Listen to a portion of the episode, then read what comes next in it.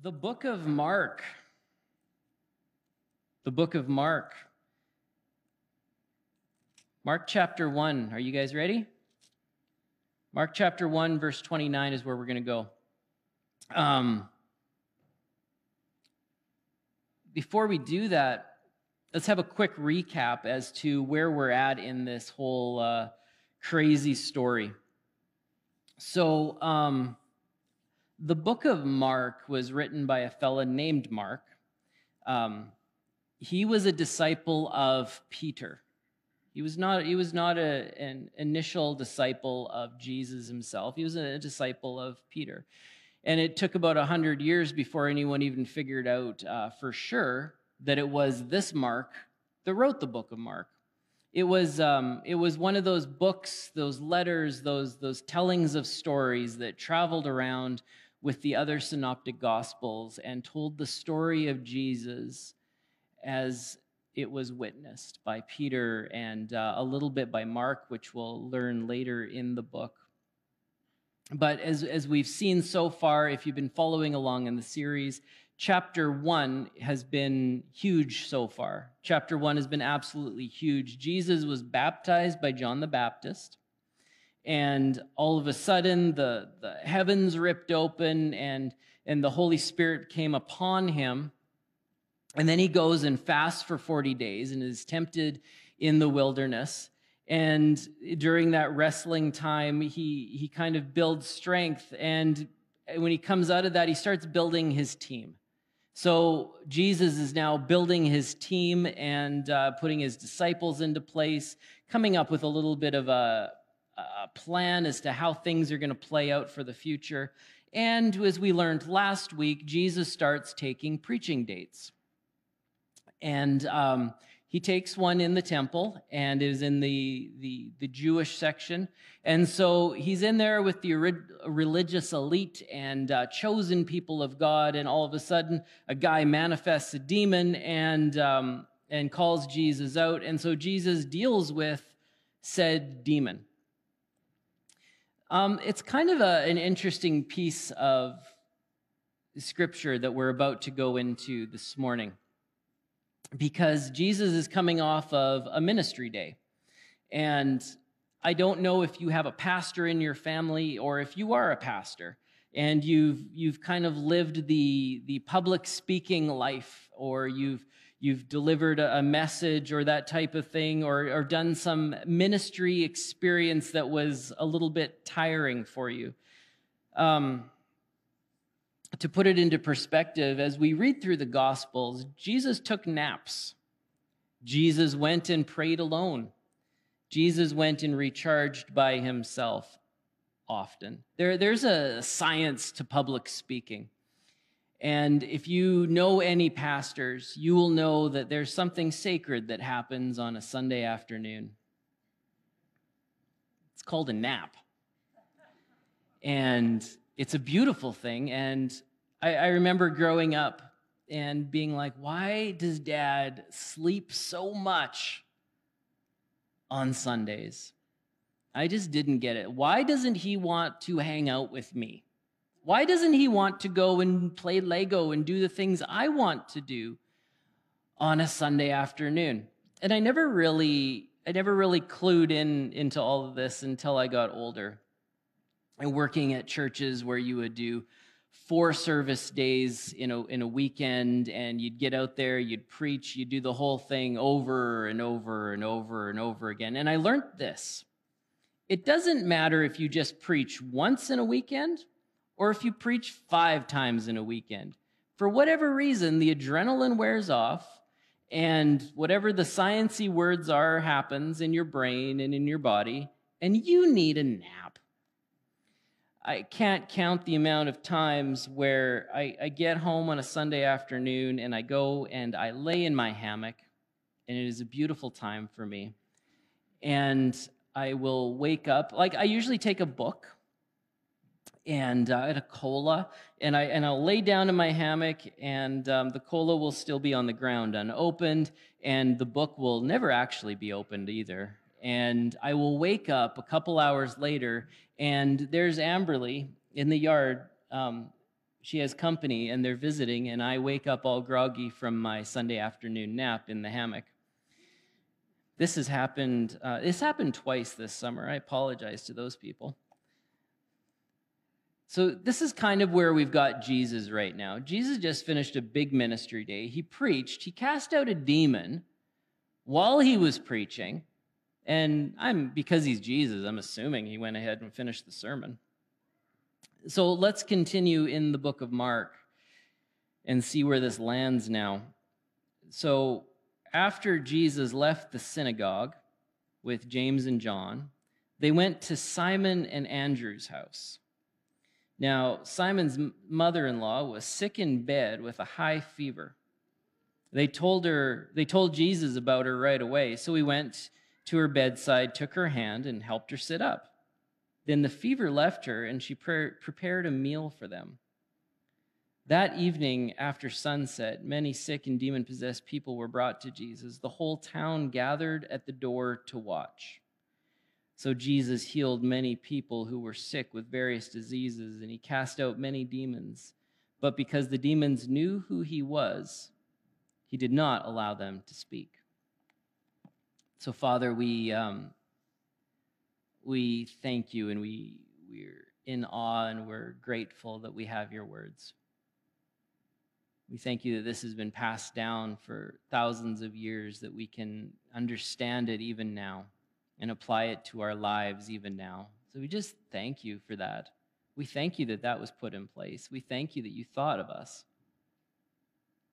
Father, would you, um, would you help your scripture become alive to us today as we learn from it, as we embrace it, as we desire to be more like your Son? Holy Spirit, we just ask that you have your way in this service today. In Jesus' name, amen.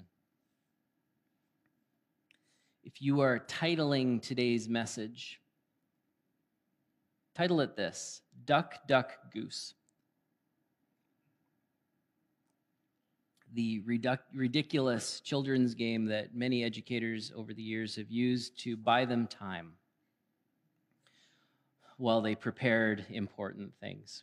I remember being on a missions trip once, and the team was doing this um, like a kids camp thing and they were running out of ideas and we still had to buy a little more time before the next thing happened. And uh, i remember this game that amberly used to, to play with kids and kids men and i said i have an idea. We're going to do a little something called vegetable garden. Vegetable garden works like this and this is free information for those of you in um, education you get the child to imagine their favorite vegetable. What are the characteristics of that vegetable? And then you invite them to act like that vegetable for as long as possible. The winner is the one who can stay still the longest. Um, that's free information. You go ahead and use that, Kayla. I'm, I'm sure that's going to help you in um, in school. Brian as well. I want I want credit though, where credit's due. Vegetable garden, everybody. Duck, duck, goose. Or, or think of it like this common people, common problems, but uncommon grace. The ducks are common in the story as you run around in circles, but the goose is uncommon. And far too often, we skip by people over and over and over and over and over again as we run in circles trying to figure out what to do. It sounds a lot like life. We skip by a lot of people that we deem common. Common person, common problems, they'll figure it out. Jesus never really did that. And he had quite a start to his ministry life. Uh, think of it like this this is how we tend to look at situations. Where, where Jesus would look and he would see something uncommon. We, we generally look and see common, but he was fully God. Remember that. Fully God, at the same time as being fully man. That is tough to swallow. That is a tough one to, to get our brains to wrap around. He was God, but fully man at the same time. And if we back up in the book of Mark to the baptism, he was also fully empowered by the Holy Spirit. Fully God, fully man. Now, us, we would look at a situation, and quite often we deem it to be another goose, or sorry, another duck, and we keep going around in the circle, and we generally do nothing. If this was me in this story, I come off of preaching, I have to cast a demon out of a guy while I'm preaching and then continue along and pretend like nothing happened. And by the time I leave the synagogue with my friends, I want to crash on their couch. I want to have a nap and hopefully someone's barbecuing.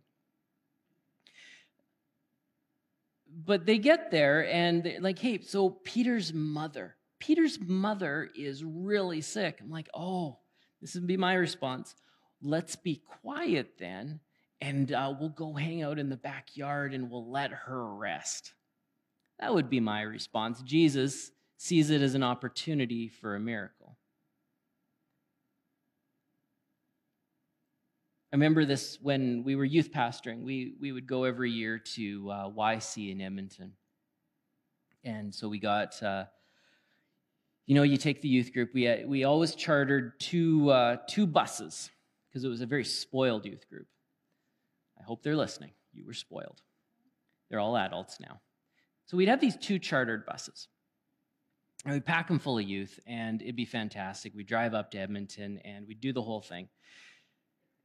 And about day, I don't know, day one, let's say about day one, I would be tired. I, I, don't think we even needed to make it to day two or three before I was tired. Uh, you have that many students that you're in charge of. It's just like, ah, I'm tired. And there's always that one kid at a youth retreat who has a free hug sign.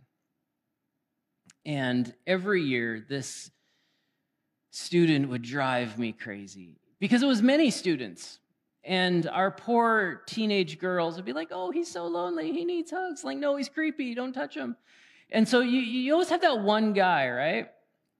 And I remember we went and we're, we walked to the nearest Taco Bell. And I was with a, a friend of mine from Edmonton area. And he, he's much more holy than I am. I'll, I'll just be honest. Um, and so my, my poor, poor friend, he he and I and our wives, we, we go to Taco Bell and we're waiting in line. And some of our youth are in there, and along comes the free hug guy. And my poor youth see him, and I see what's about to happen. I'm like, no, no, you don't need a hug from the poor, creepy young man. Unless that was one of you. Um, it's still creepy. Um, anyway, so we're standing in line, and this guy is like right behind us, and he's holding his sign, trying to get free hugs from from people. And so I, I just can't take it anymore. It's like, look, man, I don't know what has happened to you. I don't know why you feel the way you do, that you need to hold this sign and try to get attention from people. But please understand this is an attention grab and it's weird. And you, I, I wish your youth pastor was here because I, I would ask him to say the same thing, but please just put the sign in your pocket. And then I turned around because I was that youth pastor. And I turned around and, um, proceeded to think about what I was going to order from Taco Bell. And my holier than me friend, not in a sarcastic way, he is way holier than I am. He proves that over and over again. And he proved it in this story. He, he turns around and starts praying for the young man. I'm like, come on. I looked at the situation. I had my tiredness about me. I had my frustrations about me. I had the day weighing on me. And I looked at the situation, I was like, this is another common guy with common problems. I'm not dealing with this today. And my friend looked at the situation, he said, but it needs uncommon grace. I saw a duck, he saw a goose. In Christianity, over the years, I have noticed has become far more cynical than it needs to. We get very wrapped up in what we think things need to look like and how we think people need to act. And we forget that there is grace that needs to be applied on behalf of us as we are empowered by the Holy Spirit to the world around us. But far too often, we want to rebuke the guy with the no hug, with the free hug sign instead of pray with him and see how he's actually doing. On the other hand, there's another thing we tend to do as humans. We, we, we like to become our own hero.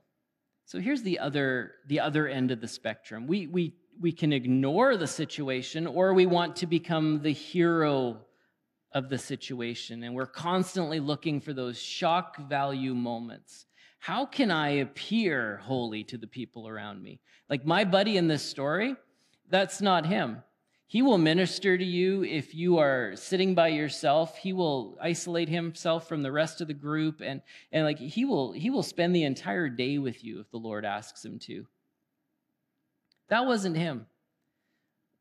But when we're constantly looking for shock value miracles, it only serves our egos. And I hate to say this, but quite often it fulfills the, the darkest part of our humanistic nature, and that is our self gratification. Back to being a youth pastor, because I got 15 years worth of stories.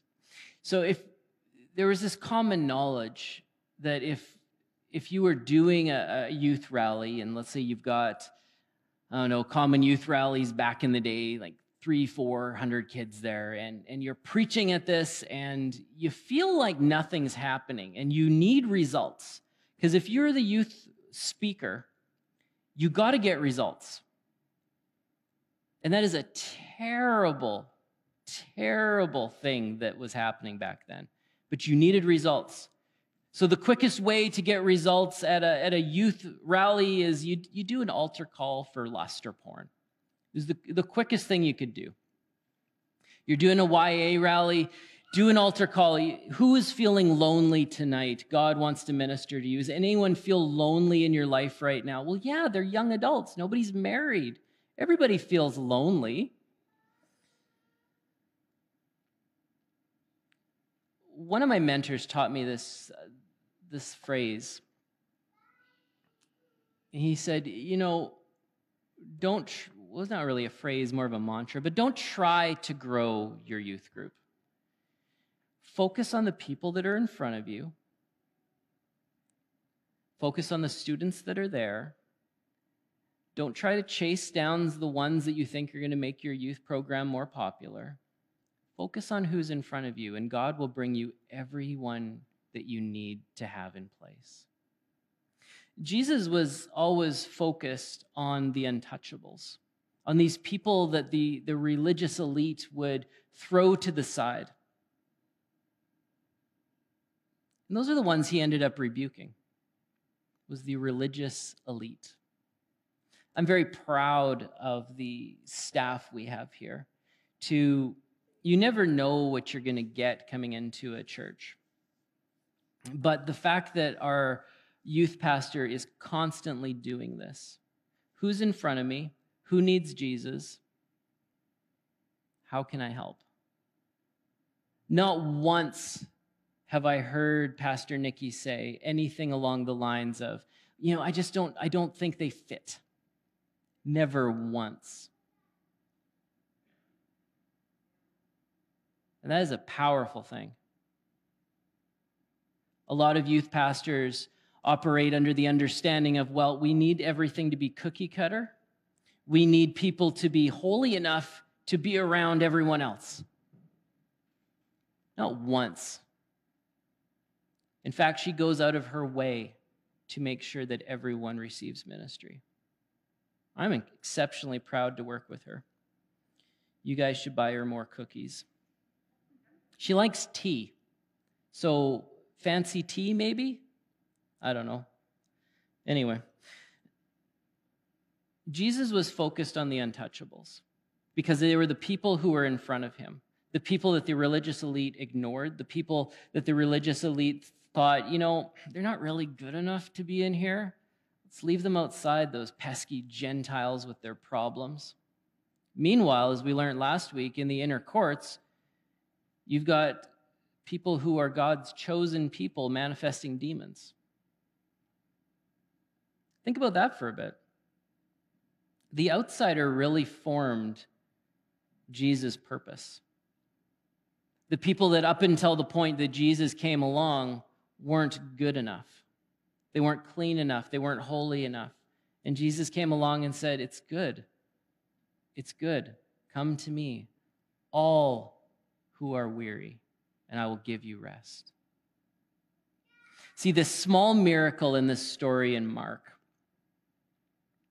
this small miracle with the fever, led to more and bigger miracles in the exact same day because obedience is a gateway to supernatural results.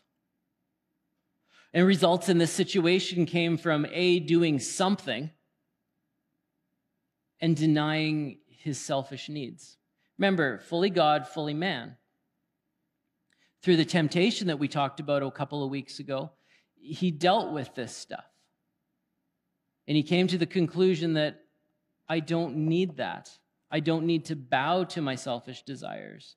In the, the parallel in, in the book of Matthew, where it talks about the temptation, it was when he was already famished. He was already hungry, and the devil comes along and says, Hey, just make the, make the stones into bread. It's all good. He was already hungry. He's already dealt with these temptations of a selfish life. Because of Jesus and his grace for you, you get to think the best and work up to the next level in this. But think about that because of Jesus' grace for you. Just ponder for a moment what you've been through. What does Jesus need to have grace for you for?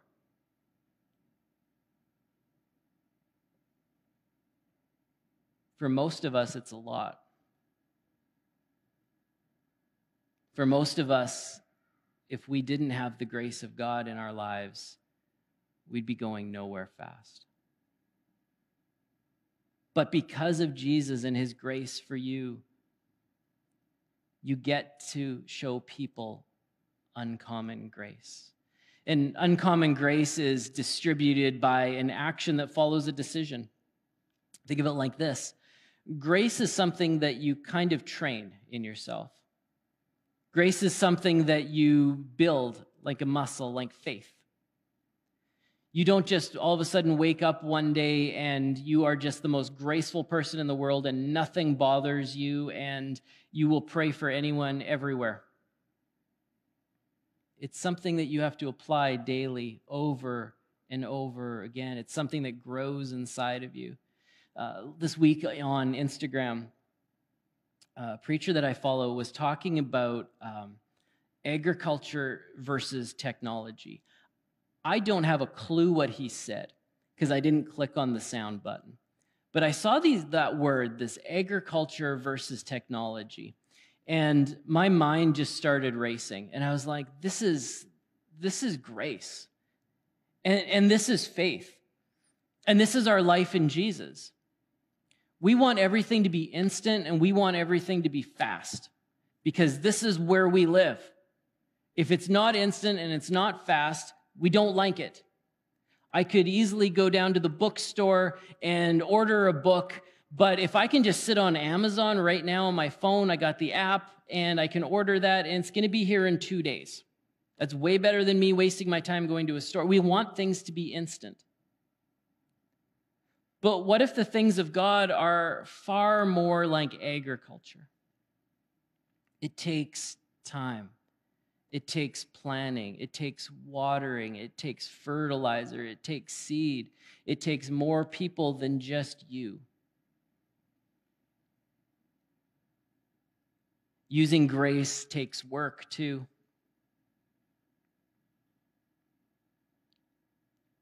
And it often takes a fresh set of eyes because it's tough to find out where to apply grace. Because in order to see where grace goes and how to apply it to the people around us, you have to already be using it.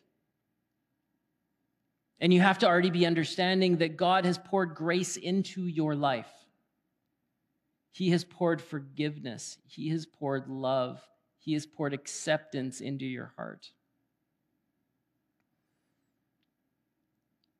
Duck, duck, goose.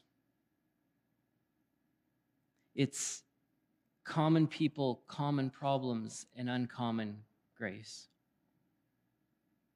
Let's switch gears on this for a moment as we get ready to close. Obedience in this situation, it trumped the sacrifice of immediate personal need. Jesus, as we already discussed, Jesus sacrificed his need to fulfill his humanity, to fulfill his personal needs. Where rest should have needed to happen, Jesus said, No, let's, let's start healing people. Let's reach down. I'm going to start with mother, and, um, and we're going to work our way out from there. 1 Samuel 15 22 it says that obedience is better than sacrifice. And yes, it works in context as well. So, mom here, let's take mom. We'll name her Karen for today's purposes because that's funny. Because of all the Karen memes. Get it? That's why it's funny. Anybody? Eh. You're not laughing today. And it's just, it's worrisome. Let's take mom in this situation. So, her job in the cultural hierarchy of the day was to serve the guests. She was not doing so. She was laying in bed, she was sick. And Jesus came along and changed the narrative. Jesus came along and applied uncommon grace to a common situation. Someone else could have served Jesus. Someone else could have came along and fed the pastor after church.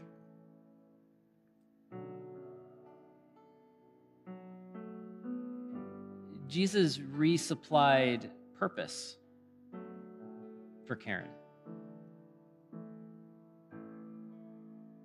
The miracle gave her the ability to serve Jesus. Now, this word serve is used in the book of Mark already in 113. It's diakonia. And it's the same word that was used when the angels came to minister to Jesus.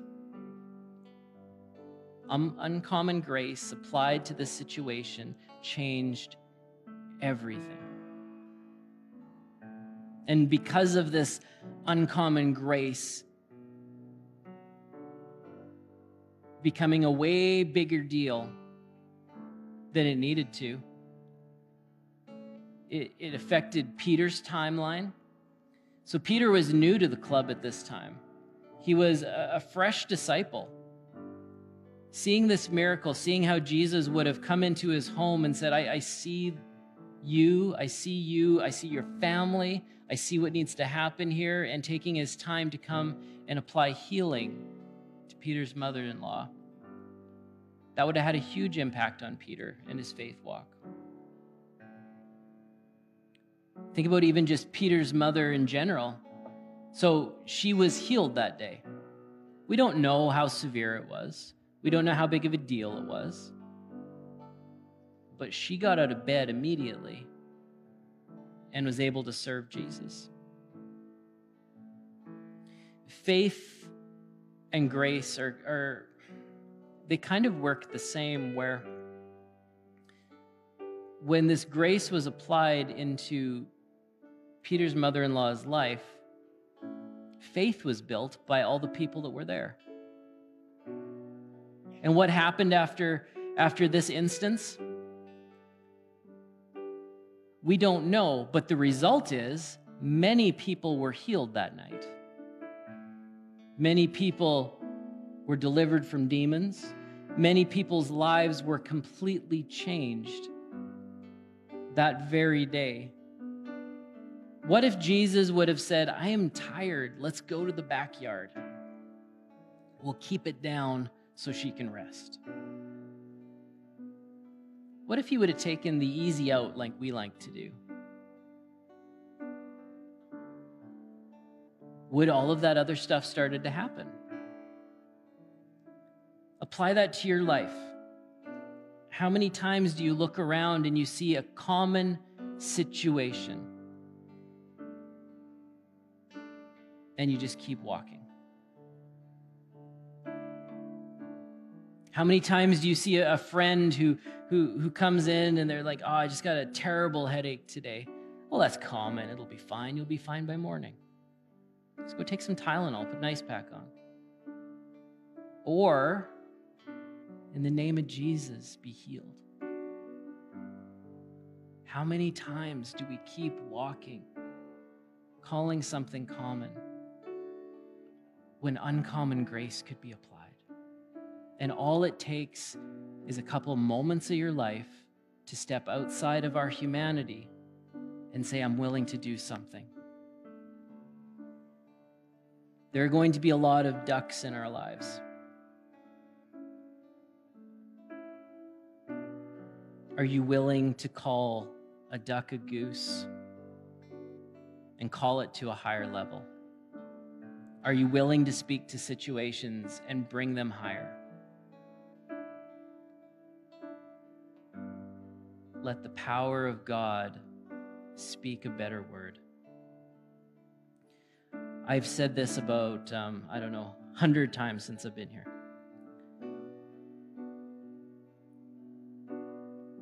But the church doesn't have a mission, the mission has a church. We exist to serve, not be served. We read last week in Mark 10:45 that the Son of Man came to serve, not be served. If we take an opposite stance of that as Christians, as a church, as citizens, then we're doing something wrong.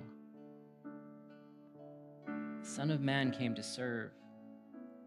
And if we have Jesus in our hearts and we say that we are Christians, we say that we are following after what Jesus wants for us, we are, we are following his ways, we want to be more like him, then perhaps that means we need to find more situations that look common and see them through God's eyes and say, this is not a common situation. This is, this is an opportunity for a miracle. And what does it hurt you to take the four minutes to pray, to take the four minutes to invest into somebody's life. As we, as we read in, in the book of Mark, this was not a long, drug out situation. Jesus didn't go and, and fast for a week and then, and then come with like some written out prayers and, and do the whole. No, he, he went in the room, was like, okay, well, sit up. Okay, I'm going to go now it doesn't always need to be a big deal. I have seen more things change with small, powerful prayers than I have long, drug out events. I remember once in the, the lobby of a church, we were there for a conference, and one of my, my friends who flows quite freely in the world of, prophetic ministry and healing one of the staff members of the church came up to him and was like, "I, you know, I've just been so sick this week," and uh, you know, and she looked pretty, pretty beaten. And um, she's like, "I just, Pastor, I just need prayer. I, I just, I'm just, I'm just defeated." He's like, "Oh, okay. Well, be healed in Jesus' name." And he walked away. I was like, "That's bizarre." And then, like an hour later, like you saw the difference on her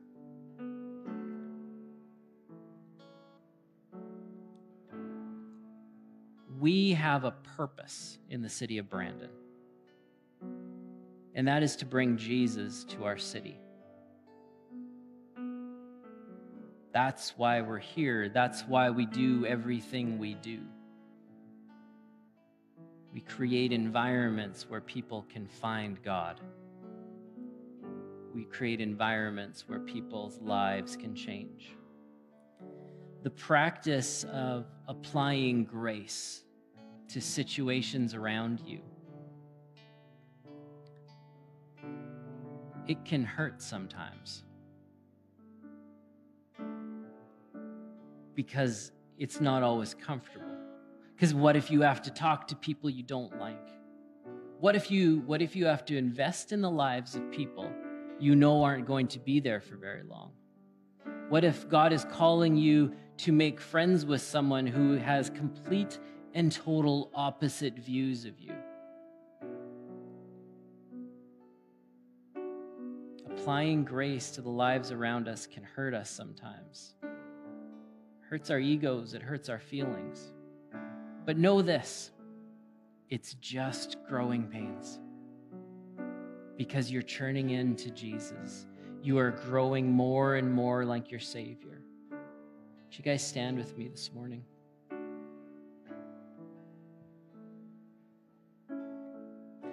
Discipleship takes a long, long time. We don't wake up one day and, wow, look, we're sanctified. It's a lifelong process. But for those of you here this morning who have a tough time applying grace to the situations around you, I'm going to pray for you today. And I'm also going to pray that people have more grace for you.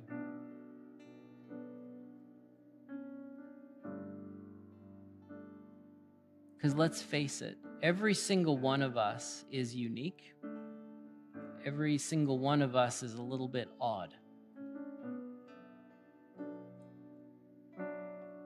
I don't know what normal actually means. Because we all think we're normal.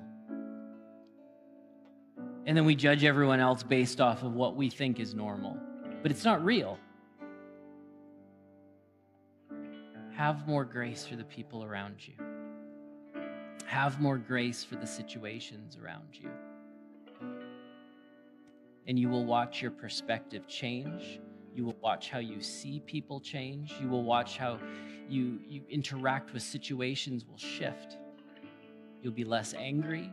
You'll be less frustrated. You'll be less depressed. Because you will slowly retrain your brain to think more like Jesus. You will slowly retrain your brain to think of others before yourself. Lord God, I thank you for today. I thank you that we get these opportunities to gather together and worship you. It's wonderful, it's beautiful, and this amazing time we had in your presence and worship today. Lord, you know I needed that. Father, as we as we stand here today, would you help us in our distribution of grace into the city around us? Would you help us in our distribution of grace to the people around us in our daily lives? Father God, would you, would you give us that empowerment? Would you give us that push? Holy Spirit, would you empower us to be more like Jesus? As we look at situations where we're going to have this week, even today, where we're going to want to say, I don't have time for that. I don't have time for you. I don't have time for this. I have other things to do. God, would you slow us down? And would you give us grace for the situation? Would you give us grace for the people? Would you let us see them as you see them? From the people in our family that frustrate us to our neighbors, to the guy at Sobeys who just cut in line, would you give us grace? And Father God, as we as we stand here today too, I just pray that people would have more grace for us.